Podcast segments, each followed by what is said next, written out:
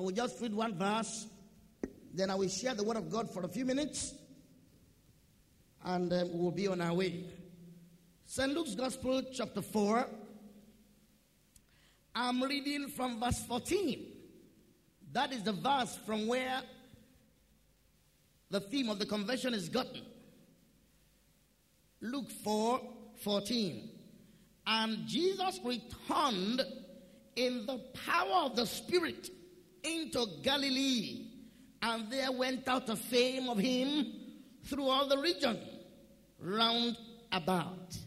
By the grace of God, this morning, I will be sharing a convention opening session message titled Living in the Power of the Spirit. Living in the power of the Spirit. Shall we pray? Father, thank you because your eyes are over us and your ears are inclined to our prayers. Thank you for the dedicated word that you are sending to us today to give to us what you know will last us, not just for time, but for eternity. Thank you because of what you are opening our eyes to today and what you are planting as a seed within our hearts. Help us to yield to you and to be doers of your word. We thank you for all that's been done already in this service. And we thank you for what will yet be done. Be glorified for all things. Father, stretch forth your hand and touch us, refresh us, transform us, and impact us with your presence and your power. And let your glory be revealed in this place, Father. Thank you. We honor you, Lord. Anoint me as an oracle to speak. Anoint the people as your people, the sheep of your pasture, to receive the word you are sending. That you in everything may be glorified. Thank you, Father. In Jesus' name we have prayed. Amen. Hallelujah. One thing that differentiates Christianity from many other religions of the world is that Christianity does not consist in do's and don'ts, but Christianity is a way of life that God has called us to live. If you are a child of God, what you are being called to do is to live in a particular way. Not just to stop doing some things and to begin to do some things. When He gave us eternal life, by reason of the new birth, He empowered us to be able to live in a way different from the way we were born to live and from the way we have lived before meeting Him. First John 5 11 says, This is the record that God has given unto us eternal life, and this life is in His Son. Verse 12 says, He that has the Son has life, he that has not the Son has not life.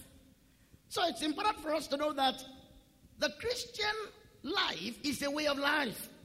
Second Corinthians 5 17 says, Wherefore, if any man be in Christ, he is a new creature, he is a new creation, he is a new self, he is in a new world altogether. All things pass away, behold, all things become new. I understood this fact from the very beginning that what makes Christianity different from Judaism under the Old Testament was that Judaism consisted of do's and don'ts. Thou shalt not, thou shalt do, thou shalt not, thou shalt not, thou shalt not, thou shalt do. But Christianity is an invitation to begin to live in a different, to begin to live a different life altogether. That's why John 10 10 says, The thief comes not but to steal and kill and destroy. I am come that you may have life and live this life to full. So the Christian life or Christianity is a way of life. It does not consist in don't wear, don't eat, don't go, don't have, don't see, don't talk. It consists more in a lifestyle that God is calling us to. And from the beginning, I understood that fact as a Christian over 27 years ago. Psalm 27, verse 1 says, The Lord is my light and my salvation. Whom shall I fear? The Lord is the strength of my life. Of whom shall I be afraid? So Christianity is a way of life. If your way of life did not change after your so called born again experience, then you may actually not have been saved. If you are still living the way you used to live before, then it simply means that probably you are not yet saved. The greatest evidence of the Christian life is transformation in lifestyle. I like that song we sing in those days when we were young Christians. It goes like this The things I used to do, I do them no more. The things I used to do, I do them no more. Things I used to do, I do them no more. There's a great change since I'm born again. Great change since I'm born again. Great change since I'm born again. There's a great change since I'm born again. There's a great change since I'm born again. Christianity is made up of a, a new lifestyle. And so when I became a Christian, one of the things I did was to resolve about some things that I was going to begin to pursue as my high watermark of my commitment and dedication to Christ. I had seven resolutions when I gave my life to Christ. Till today, those resolutions are perhaps the most important things in my life. I resolved that I was going to live in seven different ways. I resolved that the life I was going to begin to live was going to be characterized by certain things because I discovered that the Christian faith is a lifestyle. It's not just not doing or doing. That was what Judaism stood for. And Christ came to introduce us to this lifestyle so that you and I can begin to live in the way that Christ wants us to live and in the way that God ordained our life should be. If your lifestyle is not yet changed, then you may not be saved. You may have come out to answer another call. You may have repeated the sinner's prayer. But the greatest evidence of a, a born again Christian is that there is transformation. I'm not just talking about rejuvenation, I'm talking about transformation from the center of your life. Something gets changed that begins to affect every other thing about your life, about your conduct. So when I got saved, I, I, I made several resolutions. Until today, those seven resolutions are important consideration in my life. They are the seven things I keep using to assess my performance as a Christian. They are valuable to me. They have remained valuable for years, and they will remain valuable. But there were seven things I resolved, and I'm going to share them with you, and I'm going to explain a few things.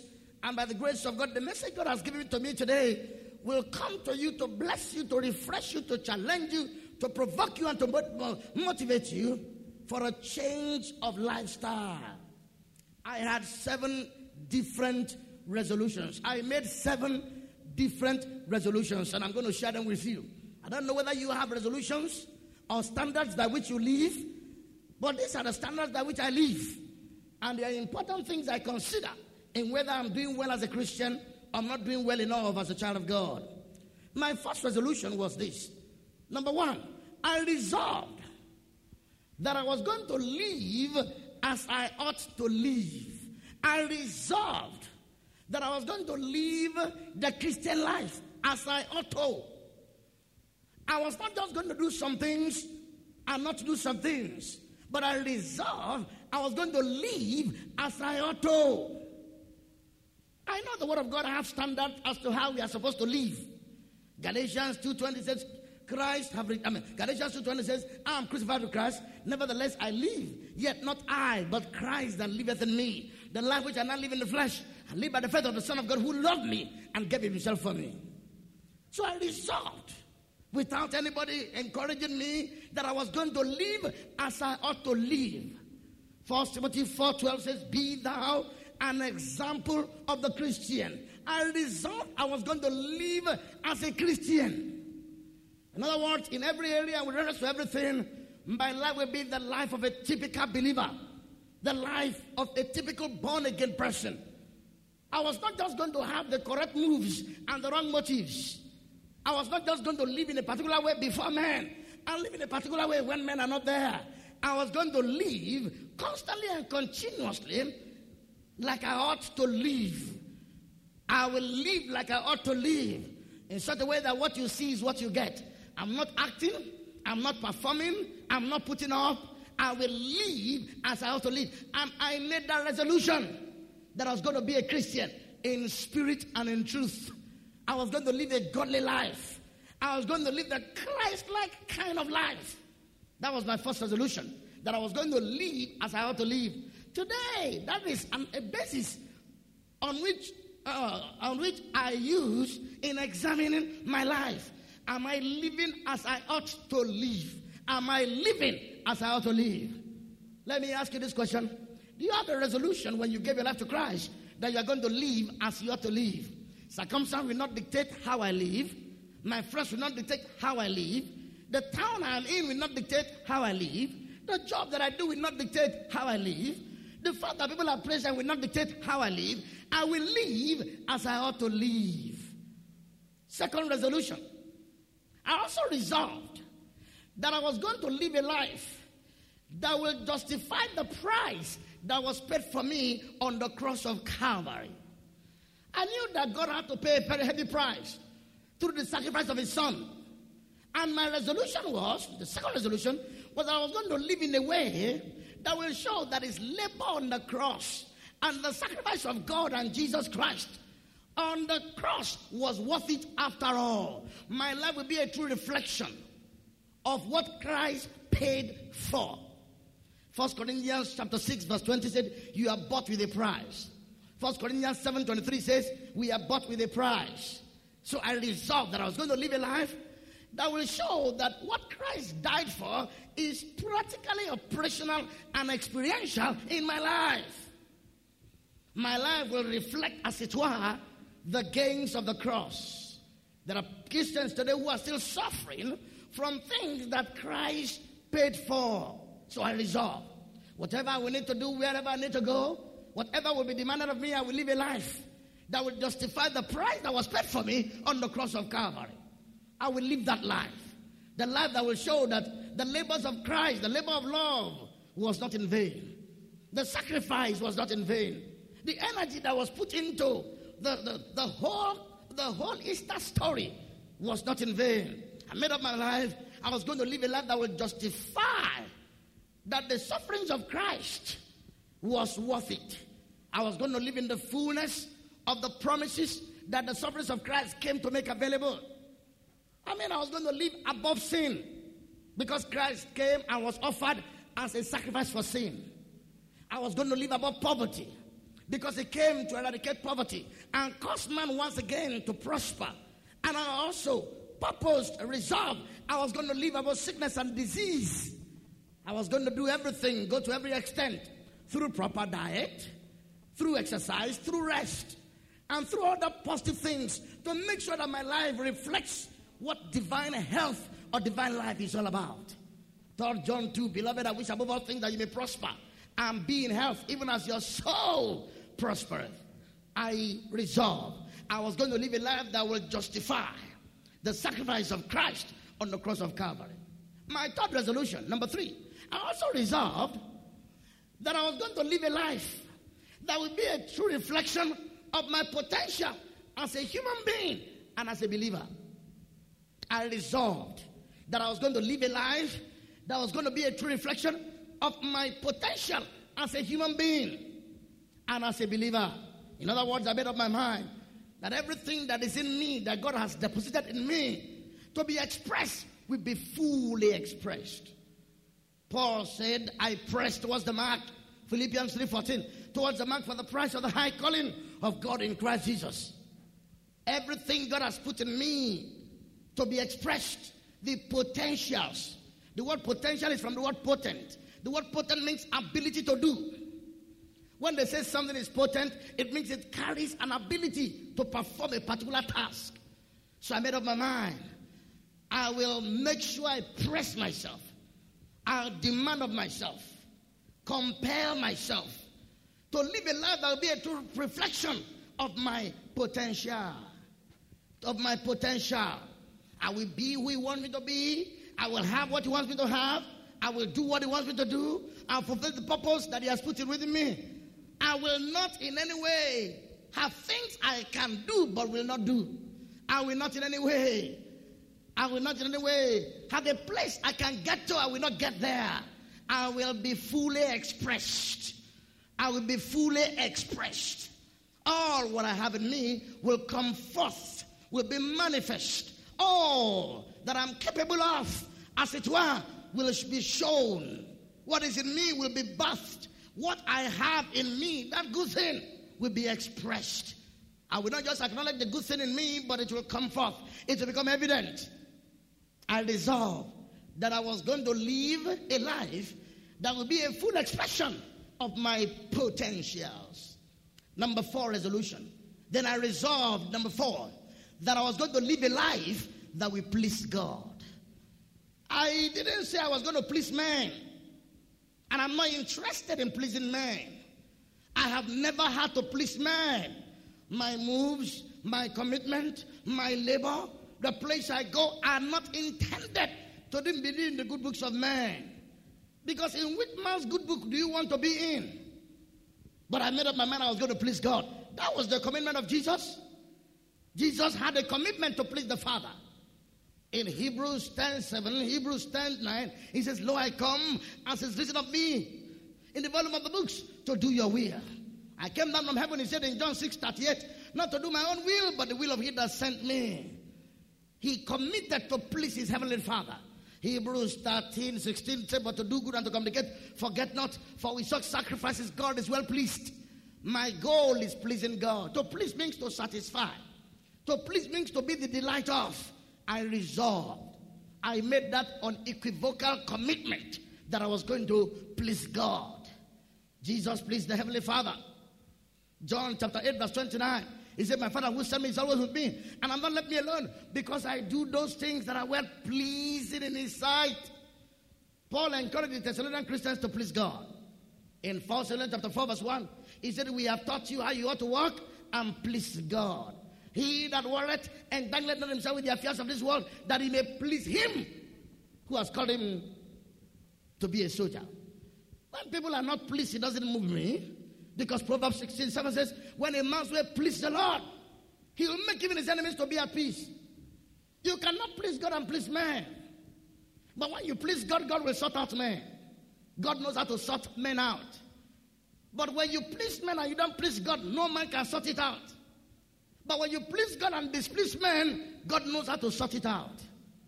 The apostles pleased men and God sorted out the Sanhedrin. David pleased God and God sorted out Saul. You should never be afraid about what people say, about how determined they are, and what they are trying to do to oppose you. Once you resolve to please God, then let your lifestyle be judged according to whether you are pleasing God or not. Not according to whether you are in the good books of people or not. Some people in the good books I used to be. I'm no longer in their good books, but it doesn't bother me one bit. It doesn't move me one, one tittle. Because Paul was saying something in Galatians chapter 1, verse 10, 11. He said, I certify you, brethren. He was talking about the gospel that he was preaching. He said his heart desire was to please God. Because if you want to please man, he said, You are not worthy to be a servant of God. The man you please today will be displeased tomorrow. So why try to please them? The things you do to them, they say, Wow, there has arisen a great prophet in Israel. Tomorrow you do something else, and they said, Well, the man is full of devils. Today they are saying, Hosanna, blessed is he that cometh in the name of the Lord. Tomorrow, because of some other things in another area, they are saying, Crucify him. Jesus' desire was never, and I learned that from him, mine is never and will never be to be in the good books of anybody. If people are happy about it, fine. If they are not, mm-hmm, it doesn't make anything. If you don't look for men's commendation, their condemnation will not bother you. But if you are looking for men's commendation, then their condemnation will mean something to you. But if men's commendation means nothing, then their condemnation will mean the same thing. But I resolved. It was my resolution that I was going to please God. I saw what happened to those who did not please God. First Corinthians 10, verse 5. He said, with many of them, God was not well pleased. So I resolved, number four, that I was going to please God. It was a resolution. Number five resolution that I made was that I also resolved, he said, this one resolution. And today that is what I guide my life with. What I'm doing, what I'm saying, where I am, does it please God? If it please God, I'm so happy because that is the one with whom I have to deal. Every other human being, I know God will settle them. Hebrews 4 13. We are naked and open in the eyes of God with whom we have to deal. And it's important for us to please God. It's important for us to please God. It's crucial, it's central. It was the secret of Jesus' life, it was the secret of Paul's life. He applied himself to it, and that carried him and moved him even to the cross. Let me say this to you. Not even many of the people that Jesus worked with were pleased that he died on the cross. The apostles were not happy that he died on the cross. His mother may not have been happy that he died on the cross. But did it please God? Yes, he did. The emphasis of his ministry may not have pleased many of his followers, but did it please God? Yes, it did. And once it does, you can pillow your head on the promise of God and expect him to sort people out. The fifth resolution I made was that I resolved to live a life where will be an inspiration and an example to people. I resolve to live a life that will attract people to serve my God in a way different from the way they have seen him and in a way different from what the way they have served him. I made up my, my mind. I resolved that I was going to live a life that will attract people to Jesus, that will attract people to have what they see in me. I made up my mind. I was going to acquire and possess qualities that will make that will whet people's appetite for God I made up my mind because Christ was an example. And that was one of his resolutions. You see, most of the things I resolved, I could see were things that Jesus also resolved when God sent him to the world. I resolved I was going to live the life of an example in ministry, an example in courage, an example in character. I was in a particular place recently with some men of God and we were just chatting and things were happening and, you know, saying things and doing things. And one of them looked at me and said, Sir, you will know this. This is one of the leading ministers of God in this country. He said, Sir, I want you to know, sir, that from very far you have inspired me. And from very close, you have challenged me. He said, Whenever I see you, I feel guilty. I said, Why? He said, Because I see a kind of consistency devotion and commitment that is very difficult to find. He said, I cannot tell you that I'm that committed to the call God has given me. I cannot tell you I am tenacious with what God has showed me. I have deviated left and right, moved forward and backward. I have changed guards and changed positions several times. He said, So whenever I see you, he asked me, said, Are you still in learning? I said, Yes. He said, You're still doing what you're doing? I said, Yes. He said, My God, he said, Many of us have changed ministries and nomenclatures in 10 years to the point that we don't even know who we are anymore. At one time, we call ourselves pastors. At another time, we call ourselves prophet. At some other time, we call ourselves evangelists. Then we metamorphosed and became apostles before we eventually became bishops. He said, We have changed nomenclature so many times. We have changed what God said we should do so many times that now I don't even know what I'm called to do. He said, I have amended the call, I have redefined it, I have restructured it. He said, I don't even know what I'm called to do. He said, So you provoke me. Now, this is not an accident. This was one of my resolutions.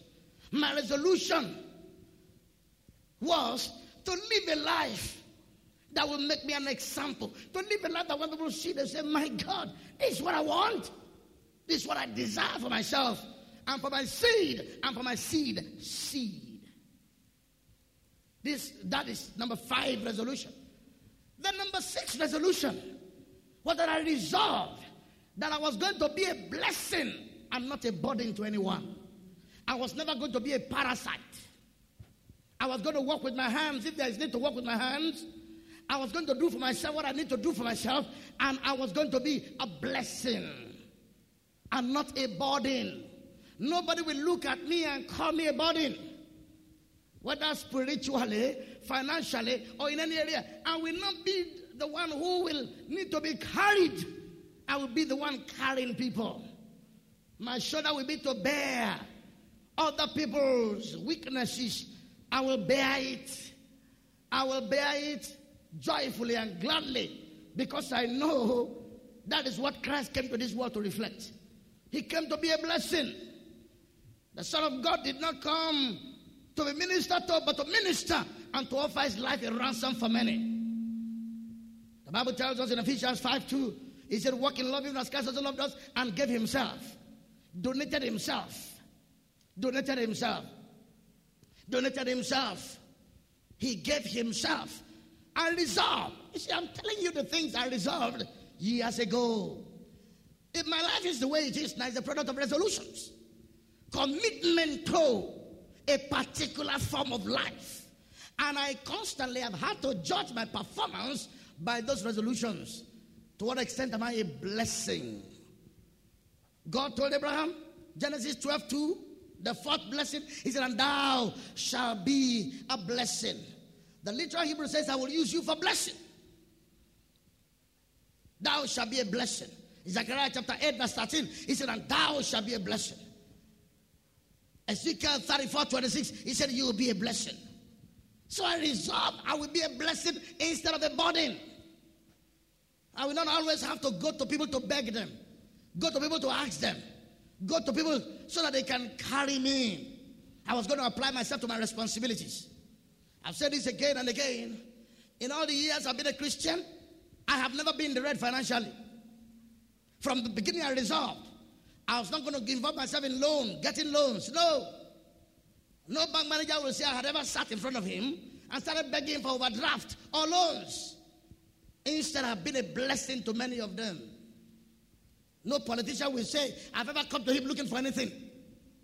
Paul said, I have all things and I abound. I have learned in whatever station I am in, we are in to be content. To suffer want and to enjoy plenty is a resolution I made. If I have, oh, okay. If I don't have, fine. Philippians 4:19, my God supply my need according to his riches and glory by Christ. Whether I have or I don't have, you can't read it on my face. You can't read it on my face whether I'm doing well or not doing well. The challenges I go to, you can't read it. Because I'm not a thermometer, I'm a thermostat. I have a calling. And I know if I stay with it, I have a life, and I know if I stay with it, never will I be a burden. Never, never. I travel the nations, I meet extremely rich people, I go from church to church. Nobody at what in whatever place can ever say, for whatever reason, that I became a burden to them. Either because I lived in their house and I could not, either I lived in a house, I lived in a hotel and I could not pay. No. The last thing I want, I want to be is a burden. I want to be a blessing. That is a resolution I use in examining my life. Am I a blessing? Of what value am I to X? Of what value am I to Y? That is why I tell people at times whether a church is big or small doesn't bother me. I go to small churches. It takes a big man with a big heart to go to a small church when you know you can equally go to a big church. The grace of God and the anointing of God is better seen when you lift people out of the dust, out of the lily here, out of the dung here, that you may sit down with the prince, even the prince of their, of, his, of their people. Never a burden, but a blessing. I remember years ago when I was going from church to church, ministry to ministry, and speaking in conferences. I made up my mind, that no church will pay for my phone bills. Because some ministers are reckless. When they are guests, they do everything. They ask for everything. Even what the church cannot afford. I remember the bishop in Lagos who told me about the guest minister they were inviting. And because of the demand of this guest minister, they did something. They sold their photocopy machine. Because I want, how did I get to know this story? I just wanted to photocopy something. I said, please, can you help me photo just a page of this thing? I need it. He said, sorry, we sold our photocopy for a machine about three months ago. I said, why? He said, we're inviting X, Y, Z. And he said, no way. This the amount, is this or bust? And we had to sell a photocopy machine because we had already gone ahead with publicity and the program was already scheduled. I said, Did you tell him you sold your photocopy machine? He said, Yes. I said, And he insisted you should still go ahead and pay. He said, Yes. Now that's not a blessing, that's a burden. That's a burden. I remember the minister was invited to a church to come and preach. He asked the pastor, said, This is how much I want. And the pastor said, We don't have that money. He said, Don't worry, just give me the opportunity. I will raise the money in the church. From your people, I'll get the money. Is that been a blessing or been a burden? It's an important question to ask yourself. I resolved I was going to be a blessing and not a burden. That was my sixth resolution. Then my seventh resolution was that I was going to live by the word of God. I was going to live by the word of God. I was going to live by faith. By faith. Matthew 4 4, Luke 4 4. Man shall not live by bread alone, but by every word of God. Psalm 119, verse 128. I have esteemed your word concerning everything to be true, and that has kept me from every false way. I made up my mind that the word of God was going to be my guide. Psalm 119, verse 105, thy word is a lamp to my feet and a light to my path. Psalm 119, verse 133, order my steps in your word and let no sin have dominion over me. Psalm 37, verse 23, the steps of a good man are ordered by God. I made up my mind, I will live by the word. I will use the word of God as my guide. Psalm 17, verse 4 says, Concerning the works of men, O God, by the words of your lips, I have kept myself from the path of the destroyer. Acquaint now yourself with him and be at peace. Thereby good shall come unto you. Job 22, 22 says, Receive, I pray you, the law from his mouth and lay it up in your heart. I made up a mind I would live by the word. The word of God was going to be the most important thing. The word of God was going to be my guide, my monitor. The word of God was going to be everything to me. I was going to live by the word. Now let me go on here. The title of the message is Living in the Power of the Spirit. Immediately I made these resolutions to live according to the seven resolutions I just told you that have since remained my guiding light and my reference point. I knew it, the fact that there was no way by which, by who I am and I, by who I was, that I was going to be able to live like that without help or support or provision from God. There is no way I would have been able to live the way I ought to without support from God, without help from God, without sustenance from God, without divine provision. There is no way I would have been able to live, or I can live the way I've resolved. Live a life that will justify the investment of Christ in me. Live a life that will be a true reflection of my potential. Live a life that will please God. Live a life that will make me an example and an inspiration to people. Live a life that will make me a blessing instead of a burden. Live in line with the Word of God. I knew there was no way I would be able to live that life without help from God. I knew that time that the help I needed was power. Power. Power. Let me say this to you. There is nothing we do in life that is not backed by power. As you are sitting, there is a power with which you are sitting. If you lie on the bed, there is a power with which you lie on the bed. If you speak, there is a power with which you speak. So I discovered that there was no way I would be able to stand by my resolutions and see the result of my resolutions without power. I knew five things, but I did not know two things. Listen to me this morning. I knew five things, but I did not know two things. The five things I knew. Then, after the resolution was won, I knew that I needed power. I was sure that I needed power. We need power for everything we do. There is nothing you do, you don't need power to do it. If you are working, you need power. If you are training children, you need power. Whatever we are doing, we need strength, we need might, we need power to do it. I knew I needed power. I knew that what I needed was power. Number two, I also knew that the power I needed was going to be continuous, uninterrupted power supply. I knew that I was going to need continuous power supply. What I needed was not going to be something I can have now, but may not have later. I need to be something I have now, and I will always need. I knew I needed power, and I knew that the power I needed was going to be uninterrupted power. Number three, I also knew that the power I needed was available. I knew I needed power. I knew that what I needed was going to be uninterrupted power. And I also knew that the power I needed was going to be uninterrupted, uh, was available. I knew the power was available. Number four, I also knew that there were people before me who have had access to that power and have operated in that power. I knew I needed power. I needed uninterrupted power.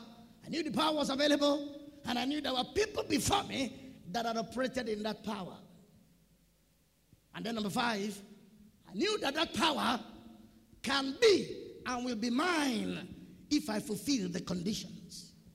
I knew there were going to be conditions for me to fulfill, for that power to be mine. Those are the five things I knew.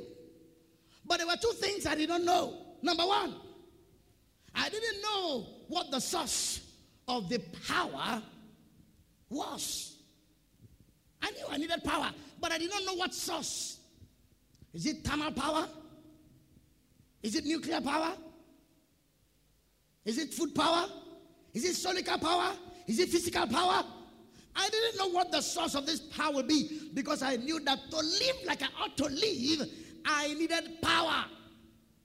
The five things I knew I have said, but the two things I did not know, I didn't know the particular kind of power I was going to need.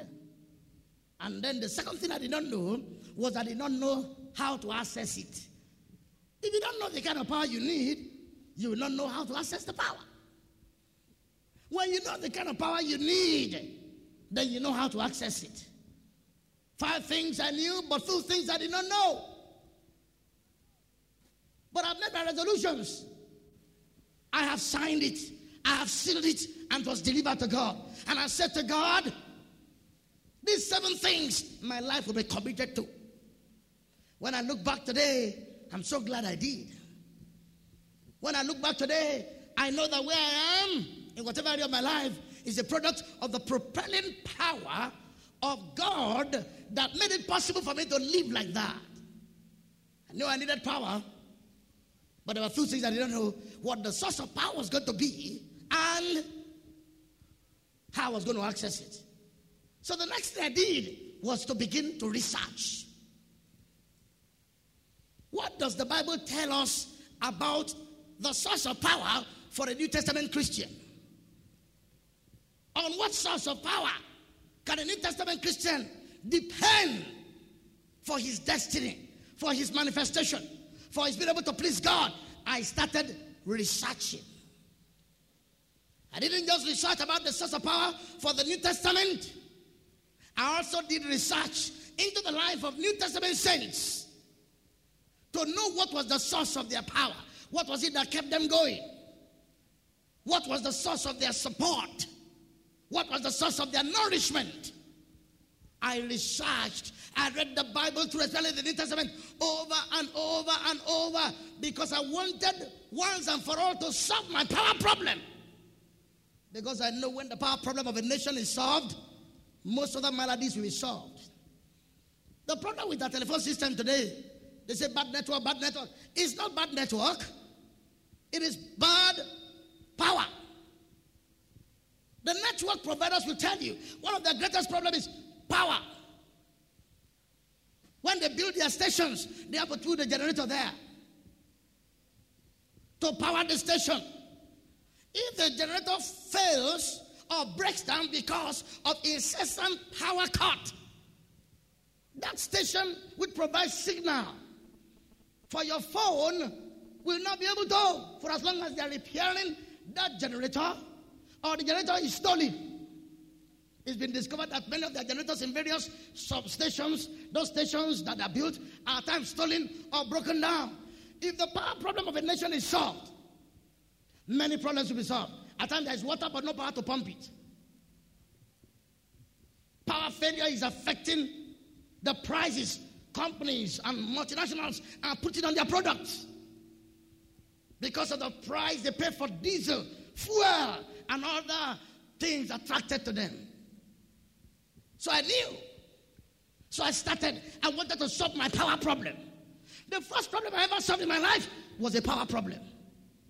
The power problem, I believe, should be the focus of this nation first before many of the other things we are pursuing.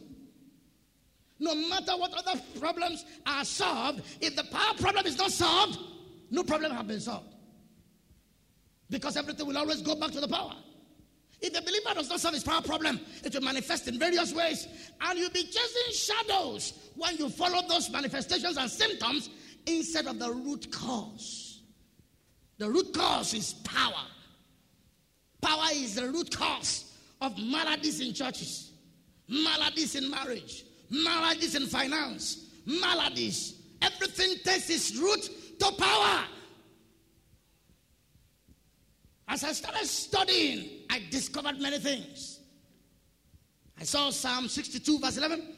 Once he said it, power, why twice I heard it, the power belongs to God. I saw Romans 13, verse 1. There's no power that be except the name of God. I saw 1 Peter chapter 1, verse 5. We are kept by the power of God through faith unto salvation, ready to be revealed in the end. Nahum chapter 1, verse 3, it says, God is of great power. Psalm 147, verse 5. Great is the Lord, and of great power. His understanding is, infinite. I saw that God is the source of the power I needed to be able to stand by and live by what I resolved was going to be my lifestyle. I knew God was the source. I knew it was not in education that I already had. I knew it was not in the town in which I lived. And it was not in my family background. I knew it was not in my abilities. I knew that God was going to be the source of the power that I needed to stand by my resolutions. Generally, I discovered that. I discovered Psalm 66, verse 3. How terrible art thou, O Lord, in our works. Through the greatness of your power shall your enemies submit themselves to you. I saw Psalm 66, verse 7. The Lord ruled by his power. I saw Psalm 111, verse 6. God has shown unto his people the power behind his works that he may give to them the heritage of the heathens. When you discover the, the power behind God's work, nothing will be impossible for you to achieve. The title of my message is Living in the Power of the Spirit. But when I started studying the lives of Jesus and all of the New Testament saints, I discovered that not just power generally, but the power of the Spirit.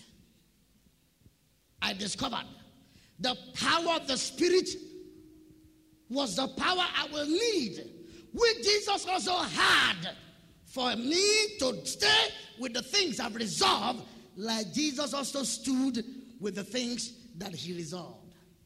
I studied the power of the Holy Spirit in the life of Jesus. Before Jesus received the power of the Holy Spirit, we did not hear many things about him. Neither were the things that he did recorded. Everything Jesus did, preaching, teaching, containing aggression from the opposition, we are done in the power of the Holy Spirit. The first thing in the public that we knew about Jesus was that he received power. And the power he received was the power of the Holy Spirit. Somebody said to me, What about the word? The word, the word. Let me say this to you. There is not much in the word without the anointing of the Spirit.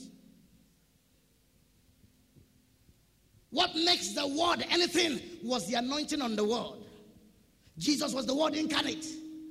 In the beginning was the word, the word was God, the word was God. When the word is not anointed, it can do you little good. It's not the volume of the word that are spoken that matters, but the anointing on the words that were spoken. The anointing makes the word prevail. The word by itself cannot prevail.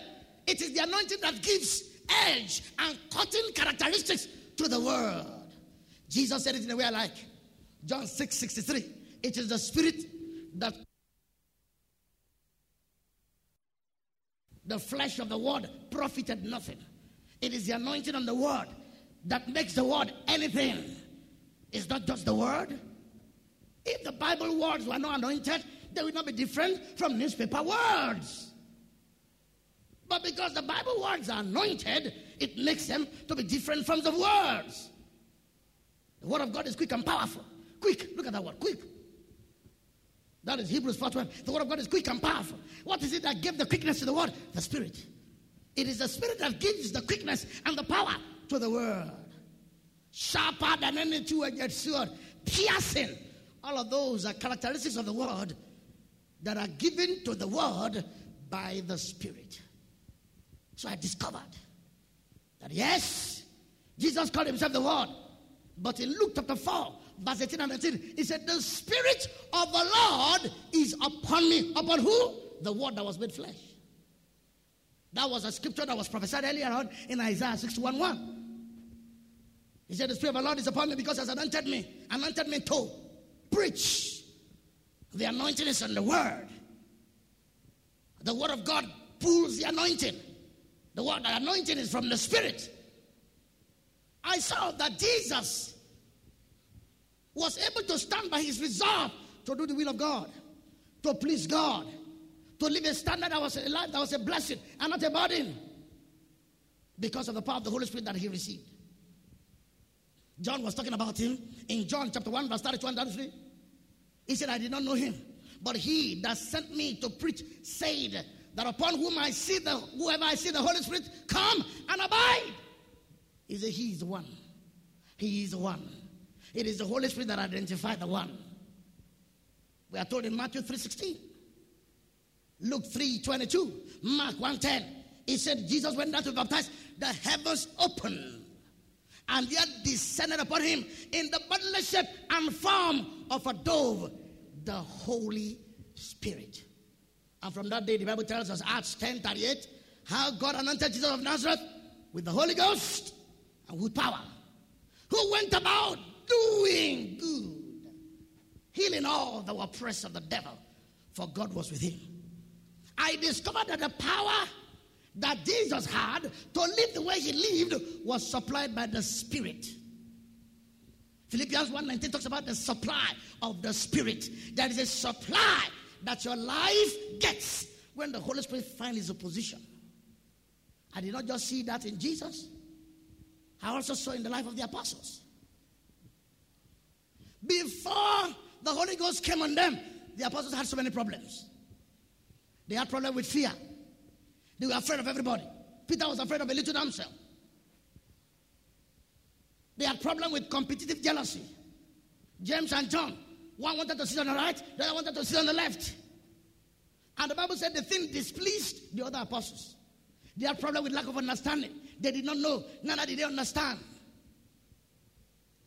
They had no understanding. They were prayerless.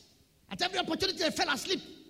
All of these weakness and inabilities were evident in their lives. But something happened. On the day of Pentecost, something happened. The Holy Ghost came upon them, and the weaknesses um, in their lives lack of understanding of scriptures, fear, competitive jealousy. They even, you see, the apostles before the Holy Spirit came had a wrong spirit. In Mark chapter 9, verse 38, they came and reported to Jesus. They said, We saw someone casting out devils in your name, and we forbade him because he does not work with us. Jesus said that's the wrong spirit. In Luke chapter 9, verse 51 to 56, they were going to pass with Jesus through a city of the Samaritans, and they would not allow Jesus Christ. They were angry, and they told Jesus, Let us call fire from heaven. But on the day of Pentecost, something happened. The power of God came on them. They were born again, and they started living by another source of power. You will see that the pre Pentecost apostles became different men. The maladies that challenged them and were evident in their lives before Pentecost disappeared. They became bold as a lion. Competitive jealousy disappeared. They discovered that the grace they had, as if with us, we are different. They gave honor to one another according to the different graces God had given them. They understood the scriptures. On the day of Pentecost, they quoted the right and proper scriptures that was in Joel chapter 2. We before then, they did not even know had anything to do with that day. Understanding became manifest in their lives. Proverbs 9 6. Forsake fools and live going the way of understanding. Psalm 119, verse 144. Give me understanding that I may live. The Hebrew says that I may live a superior life. So I saw the Holy Spirit was the power that they were given for them to live by. Then I now saw something again in the Acts of Apostles. I suddenly noticed that whenever people were born again, an effort was quickly made for them to receive the Holy Spirit. Why? Because the Holy Spirit was going to give them the power for the new kind of life God wanted them to live. It became, it became a form. It became something that was quickly done. In Acts chapter 8, verse 5 to 8, Philip went down to Samaria. And the people gave him to think that Philip spake when they had and saw the miracles that were done by him. Unclean spirit shouting, and voice came out of men that were possessed, and men that had the palsy. We are healed. And there was great joy in the city. Immediately the headquarters in Jerusalem had what had happened in Samaria. They didn't send them food or clothes. The Bible says in uh, Acts 8 15 to 17, they sent two of their famous leaders to go and minister to them to fill with the Holy Spirit. Why? Because the Holy Spirit was going to equip them with the power they needed for the new lifestyle they never had lived before. I saw in Acts chapter 10. In the house of Cornelius, the people were gathered together. In Acts, in Acts 10 44, he said, Well, Peter, you expect this was? The Holy Ghost fell. Why did the Holy Ghost fall? The Holy Ghost was going to equip them to live a life that never lived before. Remember, the title of my message is Living in the Power of the Spirit. Living in the power of the Spirit. I knew that the Spirit did not only give Jesus the power to live the kind of life he lived. Nobody would have gone through the pain he went through, the betrayal, the disappointments. He came unto his own. The world was made by him. He came unto his own. His own did not receive him. Nobody would have done that. Would have been able to stand the tension, the stress, the betrayal, except by the power of the Spirit. In Acts 19, Paul came to Ephesus, and the first question he asked them in Acts 19 2, he said, Have you received the Holy Ghost since you believed? Why was that the emphasis? Because the Holy Spirit is the power for living. The Holy Spirit is the New Testament provision for a child of God to live by. This conference is going to address, as it were, the place, the purpose, the power of the Holy Spirit in our lifestyle. Living in the power of the Holy Spirit. Living in the power of the Holy Spirit. Actually, the place where the scripture was taken, Luke chapter 4, verse 14. Listen to what it says. He said, And Jesus returned in the power of the Spirit. I looked at that scripture in New Testament interlinear translation. I looked at that scripture in several other translations, and it makes interesting reading. It's one reading that I love so much. He said, And Jesus returned, now being armed by the Spirit of God for the life he was supposed to live. He was armed. Before then, was he armed? Oh no. He needed that army. That army was strategic. That army was crucial. He returned in the power of the Spirit. Listen to this. Jesus warned the apostles. He said, Look, with this yeah, lifestyle I know about you. In, in Luke chapter 24, 49, he said, Tarry ye in the city of Jerusalem until you be endued with power. I looked at some translations. It says, Tarry in the city of Jerusalem until you are clothed with power. For what? For the life we are going to live outside the covering presence of Jesus. While Christ was there, they were bold to some extent. When he left, there was nothing more they could live by. And so they ran, they hid. They were afraid and fearful. And so he warned them You can't live this life without the Holy Spirit. You can't be that person without the Holy Spirit. Competitive jealousy will eat you up without the Holy Spirit. Lack of understanding will destroy you without the Holy Spirit. Jesus had to open the understanding in Luke 24 on the way to Emmaus. But now that we have the Spirit, the Spirit of God will come and give us understanding. Understanding is the wellspring of life to him that has it.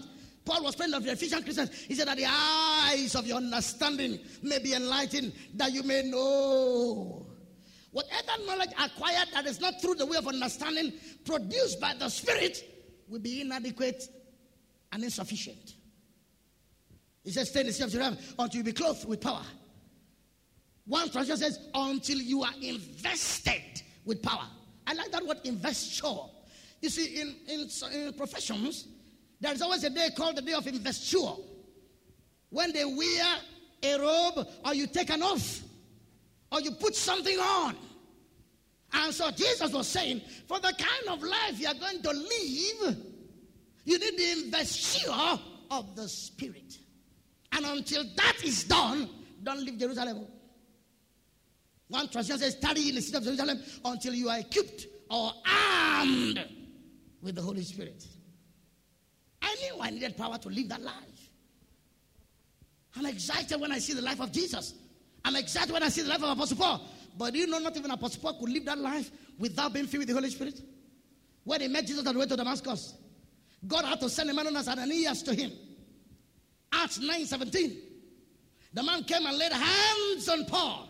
He said, The Lord, even the Lord Jesus, who appeared to you on the way to Damascus, say, I should come and pray for you that you may be healed and you will receive the Holy Ghost. And it was from then you now begin to hear about Paul. Before then, he was just a zealous person whose work and labor were inconsequential. There is a source. I knew there was a source of power for me to live a life that God was calling me to. To live the life. And I knew it was from the Holy Ghost. So from the first day of my life, the Holy Spirit did not take any back place. Living in the power of the Holy Spirit. Actually, let me say to you like this instead of saying living in the power of the Holy Spirit, you can say like this living a life that is fueled by the Holy Spirit. Just like petrol fuels the engine of car and diesel fuels the generator, the Holy Spirit is God's fuel for the kind of life you are supposed to live. Let me round up this message. But I need to deal with two things. Living in the power of, to what extent can you say your life is powered by the Holy Ghost? To what extent? What role? And to what degree? And to what extent is your life powered by the Holy Spirit? I knew when I became a Christian, I made up my mind to do things. But I knew I knew I would need power. But I did not know what the power was, and I did not know how to tap it. And so my research brought me face to face with the power of the Holy Spirit. My research made me realize that was the power Jesus had. Acts 10 38. How God anointed Jesus with the Holy Ghost and with power. When you read it like that, it's a bit lost. But the literal, literal Greek says, how God anointed Jesus, how God anointed Jesus of Nazareth with the power of the Holy Ghost. The Holy Ghost is a person, but he has power. And so what God did was to make sure that Jesus and the Holy Spirit, two members of the Godhead, worked hand in hand. When Jesus was here, that was who he walked with. He walked with the Holy Ghost. He walked with the Holy Spirit. He lived by that. He lived by the Spirit. It was the Spirit that was the fuel. Now, I want to give you six or seven reasons why you need to live by the power of the Holy Spirit.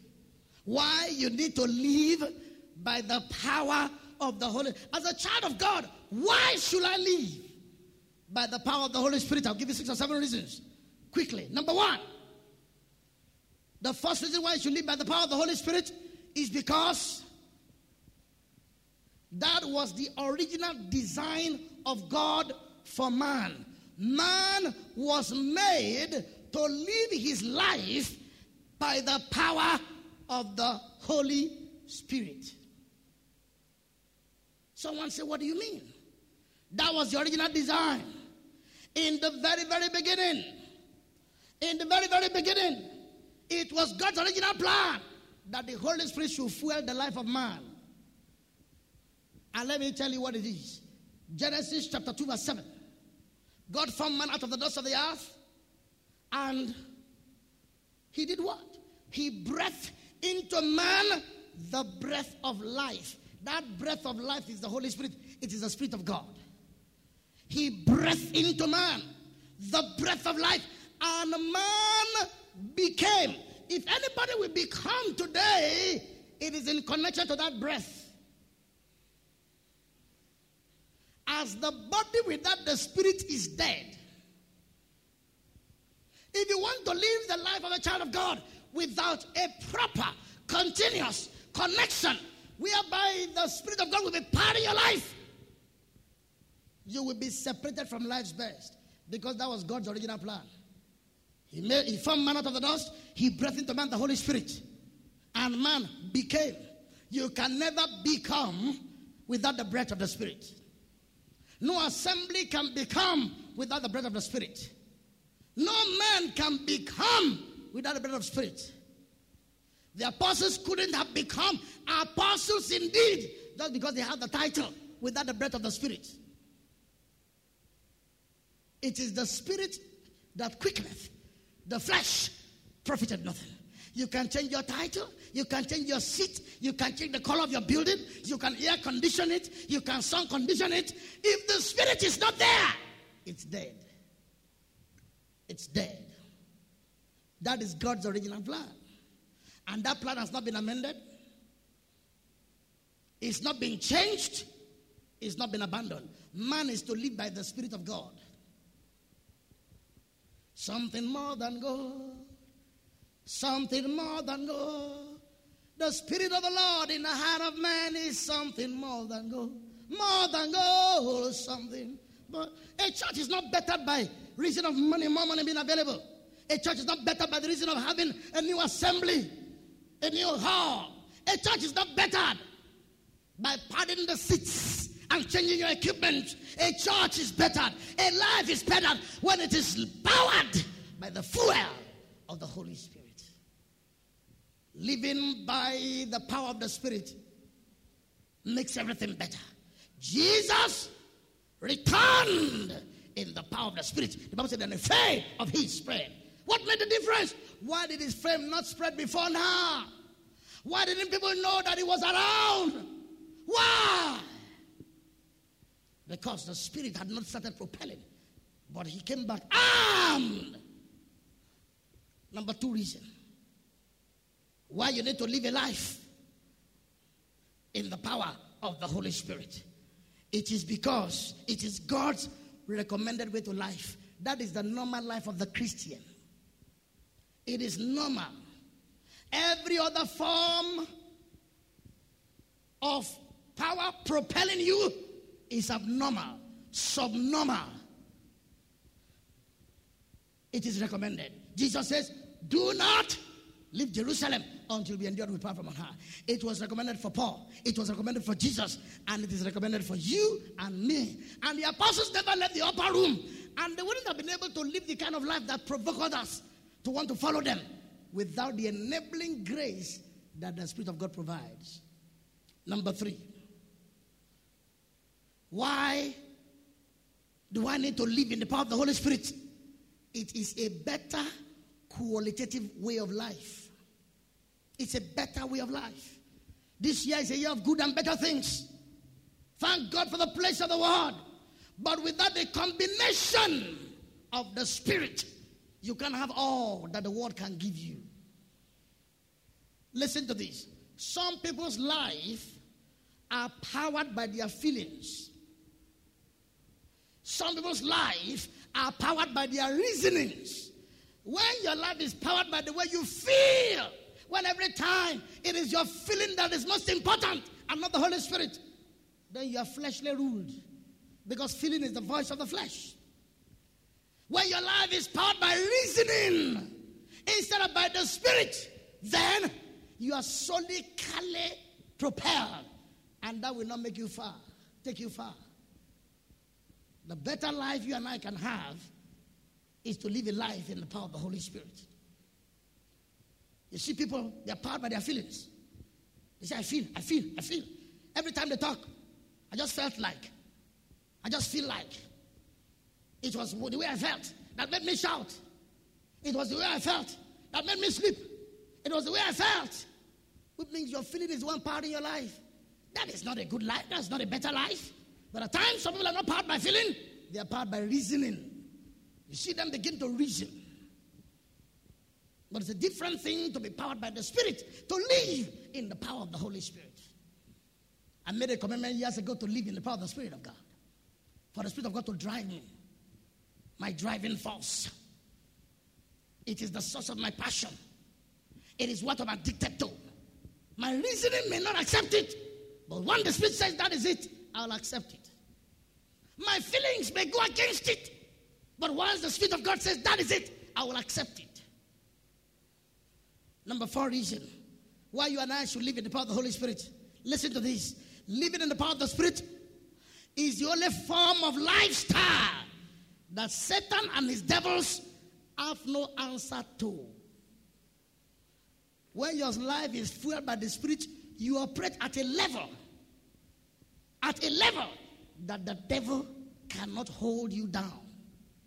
Jesus said in John 14 30, Lo, I come, and the Spirit uh, and the God of this world has nothing in me. The only solution to Satan's plot against your welfare is to have your life powered by the Spirit. When your life is powered by the Spirit, you become a mystery. You are an enigma to Satan. When he wants to come at you this way, but the Spirit says, Live that way, go this way. He says, Ah. When he wants to use this sin against you, but you begin to rejoice in the Lord. That was why Paul and Silas could at midnight sing and give praises to God. It's an enigma. Somebody we are trying to do without is operating at a level that we have no solution to.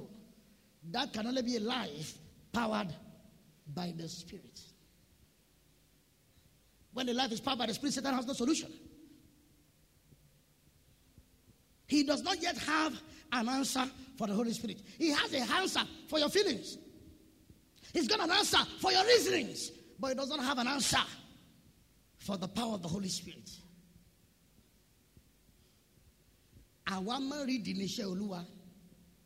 When your life is powered by the Spirit, you are an enigma. People don't understand you. They don't know the way you take because he that is born of the Spirit is like the wind. You cannot predict. What direction will he go? What next will he say? When his life is powered by the Spirit, you will know that there's no solution. One thing you need to pray is God, help me that my life will be powered by my spirit, with the Spirit. Your speech is not powered by your reasoning, by your feeling, but by what the Holy Ghost give you to say. Luke 12 12. In that same hour, the Holy Spirit will give you what you should say. Exodus 4 12. I will teach you what you should say. Exodus 4 15. I will teach you what you will do. Living in the power of the Holy Spirit is living by a principle that is far above principalities and powers, might and dominion, and every name that is named not only in this world, but also in the world that is to come. You need to live by the Spirit because of that. It is God's original plan. It is the normal lifestyle. It is a better qualitative life. It is the only form of life that Satan does not have a solution to. He cannot answer or he cannot speak again when the Spirit gives an answer. When the devil came tempting Jesus, for every question he said, Jesus by the Spirit gave him an answer. The Bible says Satan departed from him for a season. Number five, living in the power of the Spirit is a complement to other things which God has ordained to power our lives. There are other things God has ordained. When you live by the Spirit, it complements them. The Word of God is one of them, prayer is one of them. You need to live by the Spirit because the Spirit of God works hand in hand with the Word. The Spirit of God works hand in hand with prayer. The Spirit works hand in hand with obedience. That is why you need to live by the Spirit. Ladies and gentlemen, remember what the title says living in the power of the Spirit, which simply means your life is propelled by the power of the Spirit. Let me give you one more. Why live in the power of the Spirit? Because living in the power of the Spirit makes it possible for us to receive all what the Holy Spirit can do for us and what He we will let Him do. The Spirit of God wants to do many things. Until we allow Him to power our lives. There are many things He wants to do that He will not want to do, He will not be able to do. Until you and I allow Him to fuel our lives. He wants to do things in a quick way, but He will not be able to do it if He's not the one powering our lives. He wants to do a variety of things, but He will not be able to do it if you don't allow Him to power your life. He wants to do some things on time, but He will not be able to do it if you don't allow Him to power your life. He wants to do some things in some areas which you will not be able to do if you don't allow Him to power your life. If you allow Him to power your life, everything He has always done or wish or desire to do, He will be able to do. Leave it in the power of the Holy Spirit. Allow Him. When you allow Him, many things He wants to do, He'll be able to do it. He wants to change you, He wants to change the way you look at things. Before the Spirit started powering my life in some areas, there are ways in which I saw things. But when the Spirit started powering my life in those areas, I saw things differently. The Holy Spirit gave me a new vision. He started helping me to look at people from the eyes of love. The Holy Spirit will pour the spirit of love in your heart. And then you begin to see things and see people in a different way. You begin to give people the benefit of the doubt. Give them opportunity to change if they can, if they want to. Living in the power of the Spirit means your life being fueled by the Holy Spirit. The idea I have is a car with a big tank being fueling the car. When you allow the Holy Spirit to power your life, Jesus returned in the power of the Spirit.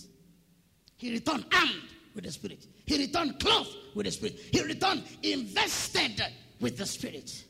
From that day forward, the Spirit began to power him. Most of the problems we have had in life have been when we did not allow the Spirit to power us. When we allowed our reasoning, our feelings, other people to power us. The purpose of this conference is to bring the Holy Spirit back to the place where He has final authority and is the one that is powering us. In closing, if you want to live in the power of the Spirit, there are certain things you need to do, there are certain things you need to know. If you want to live in the power of the Holy Spirit, living in the power of the Spirit, there are certain things you need to do, there are certain things you need to know. Number one, you, you need to know that there is such a life and that such a life is possible for people to live. There is such a life. There is such a life when the Spirit of God will power, and that people have lived that kind of a life. The apostles lived it. They said in Acts 15 28, it seemed good unto the Holy Ghost and to us. It's not what we want, it's what the Holy Spirit wants. Apostle Paul lived that life. Jesus lived that life. In Acts 16, verse 6, Acts 16, verse 7, Apostle Paul wanted to go here. The Spirit said no. He wanted to go there. The Spirit said no. You need to know that there is such a life, and that such a life is possible. People before you lived it, people are living it now. And people that are coming after you will leave it. After I became born again, I was introduced to the ministry of Emmanuel as Kenneth Hagin. And the first thing that shocked me was how the Spirit of God powered everything that that man did, powered every place the man went to, powered everything about his life. And I looked at it and I said, Is it possible for a person to live like this? When I got born again, the first step The same day I was born again, they gave me a tape by him. And I noticed how in his preaching, in his decision making, in his approach to life, he was always talking about the spirit. And the first question I asked myself is this Is this life possible? Can anybody live this? If you are going to live a life by the power of the spirit, you will first of all accept the fact that there is such a life and that such life is possible.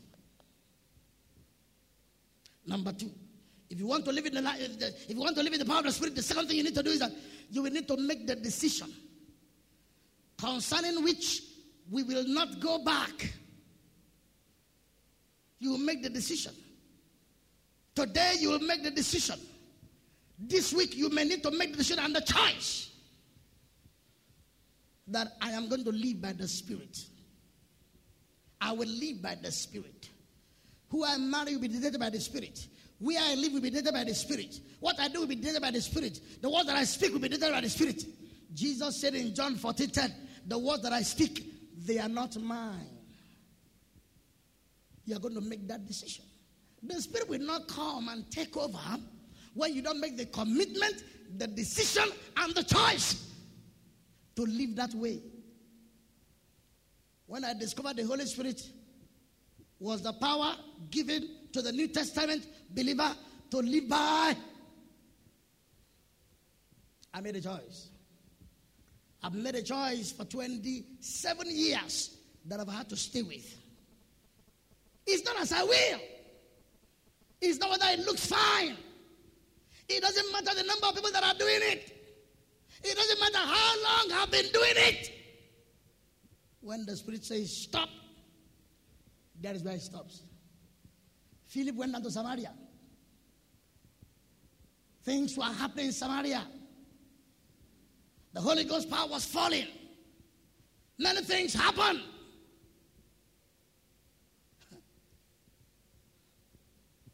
But the angel of God appeared to him and said, Go, go to Gaza, which is called desert, away from the middle of a revival.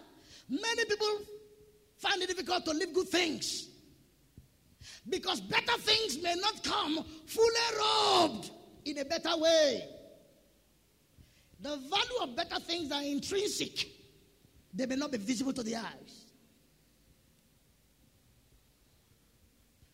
The Spirit of God said to him, verse 29, Go join yourself to that chariot. You see the Spirit of God speaking to him again in verse 39. In Acts 10, Peter was waiting for them to prepare food. The food was not ready. He fell asleep. He saw a trance. When he woke up, someone knocked on the door and said, uh, Three men are looking for you. He was saying, Oh my God, I have a trouble here. The vision I have seen, I don't understand it yet. But in verse 19, the Spirit of God said to him, Three men seek for thee. Go with them, asking no question. You're going to have to make a choice. When you make a choice, the Spirit of God may not all the time lead you to a place that go down with your feelings. The Spirit of God will not lead you to a place or power you in line with what goes down with your reasoning. But it is still a better idea. If you are going to be led by the Spirit, you are going to make a choice. You are going to decide. You are going to choose I will live a life powered by the Spirit. And wherever and whatever and whenever He wants me in a particular way, I swear to my own heart, I will not change. You're going to make a choice if you want to be led by the Spirit. Number three, if you want to be led by the Spirit, if you want to be, if you want to be, your life to be fueled by the Holy Spirit, I will say three things in one. Number one, if you are not filled with the Holy Spirit yet, you need to be filled with the Holy Spirit. If you are filled with the Holy Spirit, you need to be refilled always and at all opportunity with the Holy Spirit. Until number three, you become full of the Spirit. If you are going to be led by the Spirit, you need to know that. If you are going to be led by the Spirit, you need to be filled with the Holy Ghost. And then be filled with the Holy Ghost until you are full of the Spirit.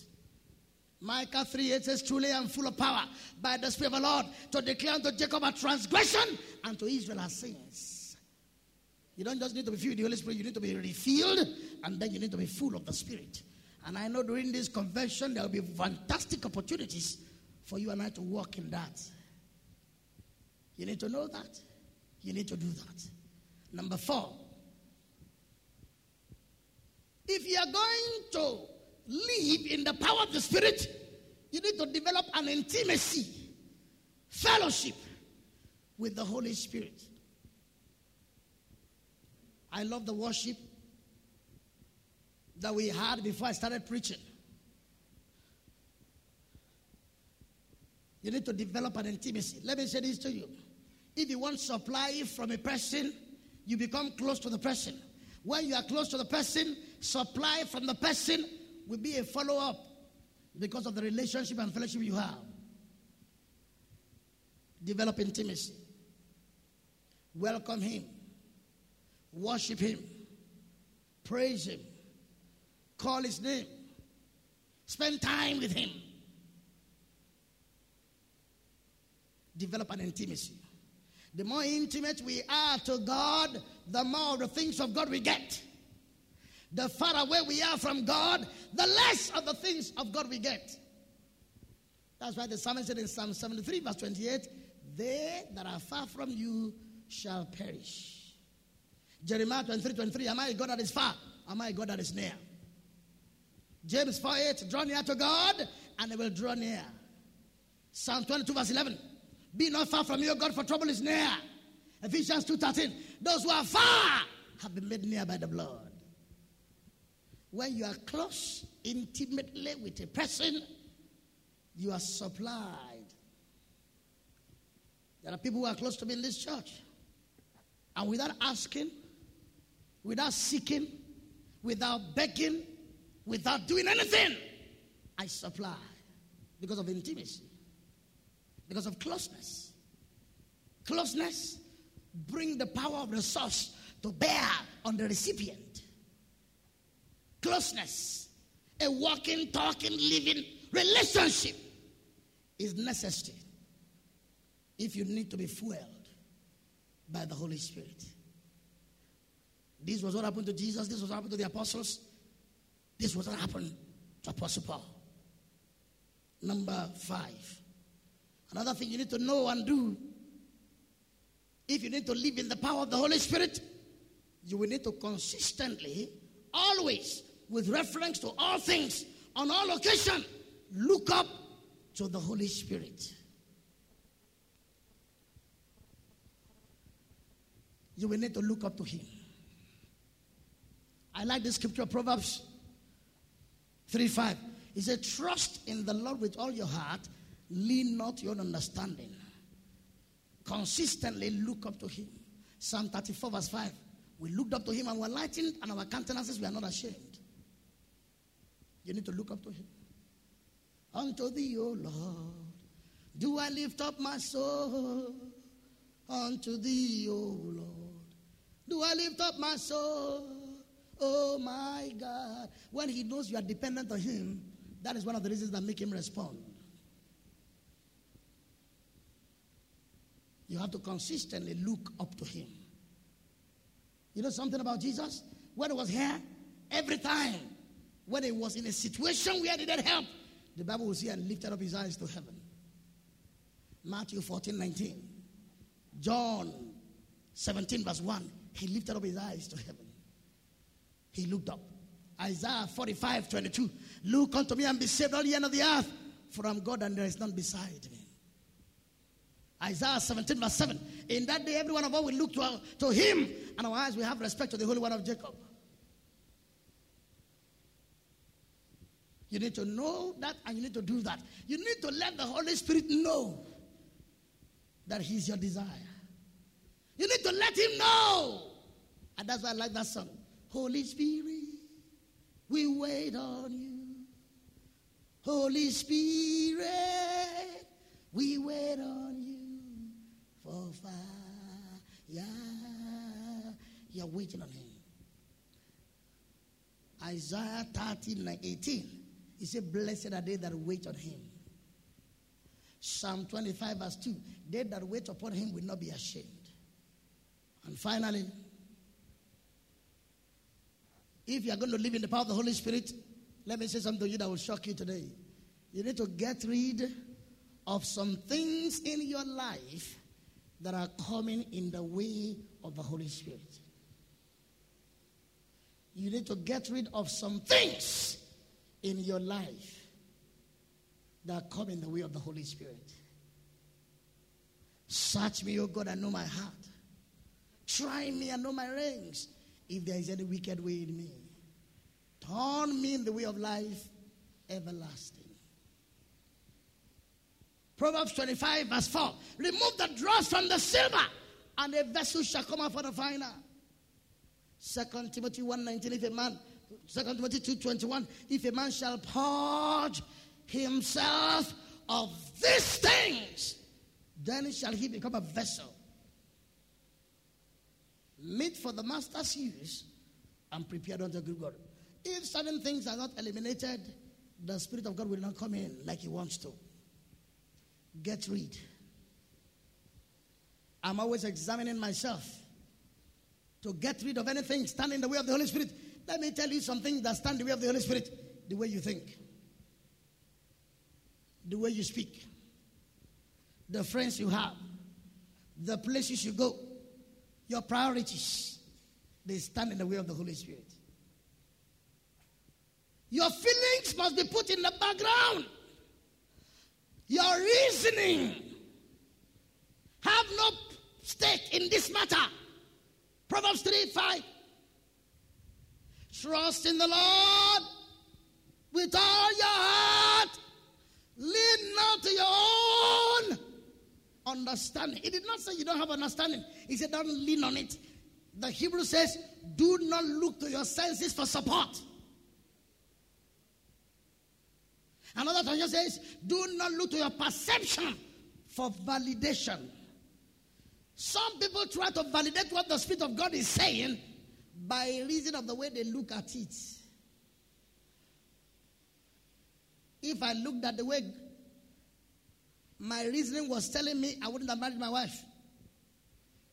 My reason told me you are of a prince, and there are of sisters.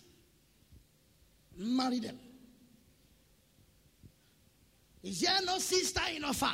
Or are there no virtuous women there? Why go to Kudeti in Ibadan? That's what my reason was telling me. You're a prince. If your father were alive, do you think you would have wanted to marry somebody from Ibadan? Kudeti. You are a prince. The person I'm giving you is so close by. Is somebody you already know. This is a total stranger. If I did not do away with all those things that come in the way of the spirit, I would never have stayed in this town. Reasoning tells you you have the gift, it will sell. Put it on the international market. You have the grace, it will attract attention. Go to one of the big cities. Those are it. But I had gotten rid of those things that come in the way of the spirit before those words started coming. Before those words started coming. You need to deal with those things. If you're going to live in the power of the spirit, you must get rid of some things that come in the way of the Holy Spirit. Some friendship come in the way of the Holy Spirit.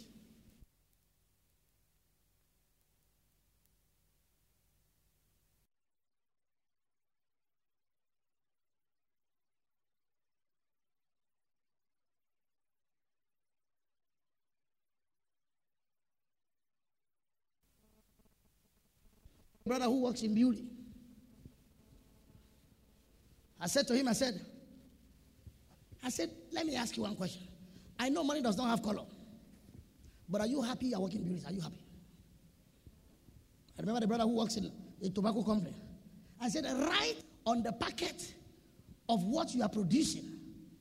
In the natural, they wrote that the director general or the minister for health says that cigarettes smoking is hazardous to your health.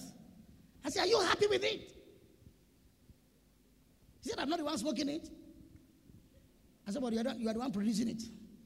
The person who steals the product and the person who receives it and sell it. Are they both guilty of the same thing in law?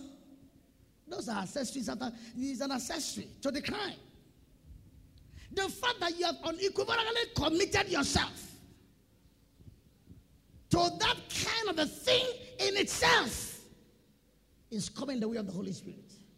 Deep inside, you are not happy. Inside you, there is a void. If you are going to live in the path of the Holy Spirit, you are going to eliminate some things.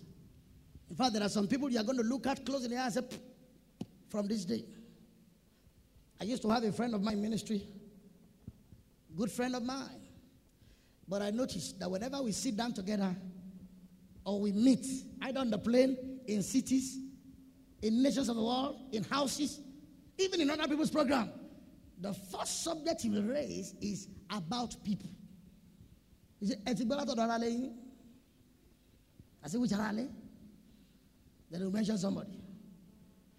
And you know something? Every time when we finish and I leave him, people I don't know that I've never shared fellowship with, I begin to make conclusions about them. I begin to feel somehow towards them. And that's what the Bible said, thou shalt not take a reproach against your neighbor. To take a reproach against your neighbor means, if, for example, you and I have a relationship, but Muiwa is not in OAS Goose book, and he says something to me and poison my mind against Muiwa with whom I have nothing. I have taken a reproach against my neighbor without knowing him intimately. I've made a decision based on somebody else's facts that cannot be substantiated. You need to get rid of some friends. They are enemies to the spirits working in your life. Living in the power of the spirit. Let me close with this. Before that scripture in Luke 4, that we read in verse 14. We were told in Luke 3:22 that Jesus Christ was the heavens opened, the Holy Spirit came on him. Then he was led of the Spirit into the wilderness. And he fasted. And just after the fasting, that the scripture now says in verse 14, he returned in the power of the Spirit. One thing fasting will do is to eliminate things standing in the way of your progress, things standing in the way of the move of the Spirit in your life. Fasting eliminate toxic materials from our system physically and from our system spiritually.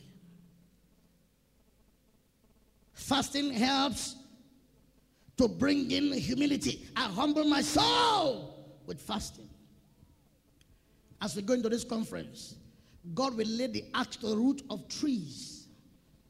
I do not apologize for not calling those people I don't have to call. It's not everybody that has a place in your past that will have a seat in your future.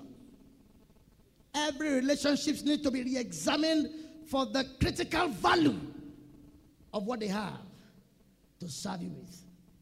If the Spirit of God will have a free course in your life, it knows that when I sit down with this man and we speak about other people, I go home and I feel unhappy. I feel poisoned. I feel pain. I feel, I feel guilt. And I said to myself, if I keep seeing this person, oh, I will not enjoy the spiritual work in my life. So I started cutting it back gradually. Every branch that brings not fruit, he cuts. And every branch that brings fruit, he cuts. So I started redefining our relationship and fellowship until a time when I did not have to listen to people say negative things about others. James 3 2, Titus 3 2, James 4 11. He says, Speak no evil of one another, speak good evil of no man. Today, ministers of the gospel know this. If I sit down with you and all you have is to talk about people, I'll stand up. I'm through. Not because of that, but because I know that people also sit and set me in places where I'm not at not. And I will not join them to do what I know has harmed me in time past. I will never do it. That's why I woke up and dance the table the midst of the children of the people. This convention is your convention. God has put it in place to equip you to live a life powered by the Spirit.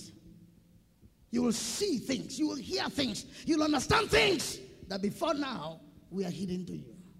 But one thing I know is that at the end of this program, you will say, I'm never again the same. Because there will be a newness, a transformation. If you go through a conference of one week and at the end of the day there is no change, it is not God who did not do his own part. It is probably you who did not allow the Holy Spirit to do his own part. May the Lord bless you. I pray for you in Jesus' name during this program, your ears will be open. You will hear from heaven. God will clear those things that are conf- that looks to be confused. God will send a word to you. A prophecy will come that will address your situation. A word will come that will meet you at the point of your need. An anointing will come that will touch and change your life. You will not be weak. You will not be weary. Every session will be a new encounter for you. The Lord will send you a message. What you have been waiting on God to receive shall come to you quickly. You will hear from heaven. The word is coming from his mouth about that situation. He is going to address that circumstance. You will meet with destiny. You will collide with your purpose. You will get into the things God have always reserved for you. In the name of Jesus. The Lord will remember you for good. He will send a word of knowledge that meets that need. The anointing of the Holy Spirit will come and strike you in that place where you need it most. As the blessing have been proclaimed, there'll be a release of grace. And you'll watch great. You'll move forward. By the power of the Spirit, you move forward. You will become a problem the devil cannot solve. You become an equation the devil cannot break. The Lord will sustain you. He will give you eyes to see and ears to hear. You will know the things you need to know and walk in the things you need to walk in. Satan will not see the best part of you. This time around, it shall be permanent. This season around, it shall be done.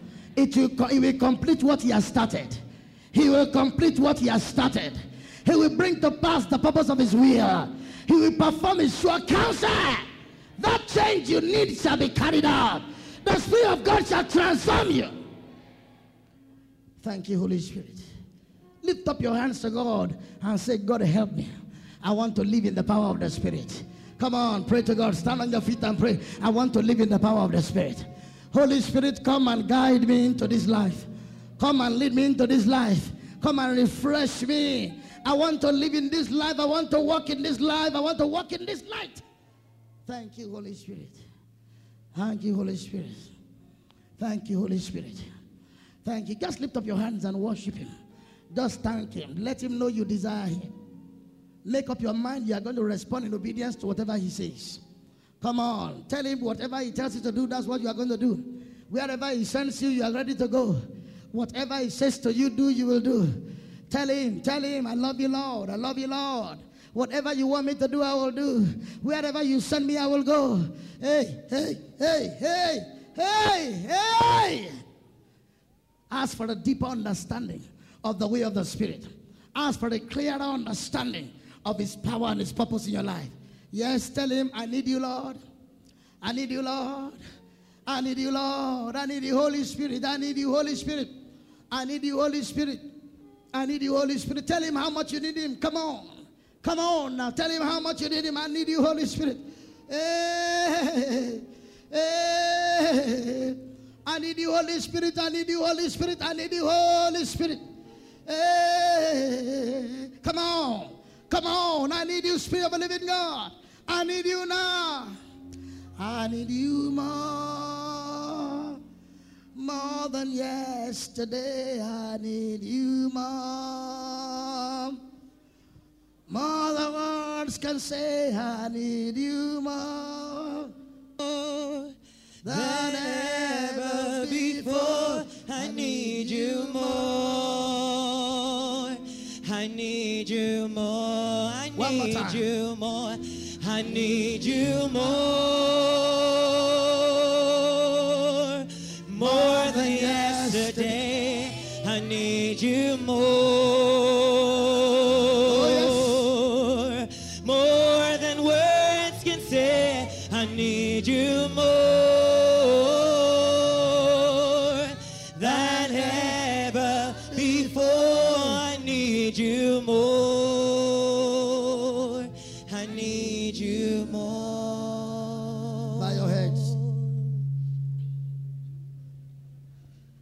Hear the Spirit of God saying to me, all what many people have left is form and ritual and rites. The real, the real life giving presence, as it were, no longer is evident in your life. When you reach for the Holy Spirit, it brings life. What we have is that we go through the motions. When we were worshiping this morning, I saw many people opening their eyes and staring blankly into space. The true worshippers worship Him in spirit and in truth. You are called to be a worshiper, but there cannot be worship without a spirit. We need our lives to be propelled by the Holy Spirit. Most of the time, reasoning, feelings are more important to us than what the Spirit wills. The purpose of this conference is to take you back to the place where the Spirit of God can have the ascendancy. Every head bowed, every eyes closed. If you are born again and you are filled with the Holy Spirit and you speak in tongues, please raise up your hand. I'm born again, I'm filled with the Holy Spirit. I speak in the language of heaven. I speak in tongues. God bless you. Bring down your hands. For those of you whose hands are not, you did not raise up your hand the first time, I want to pray for you.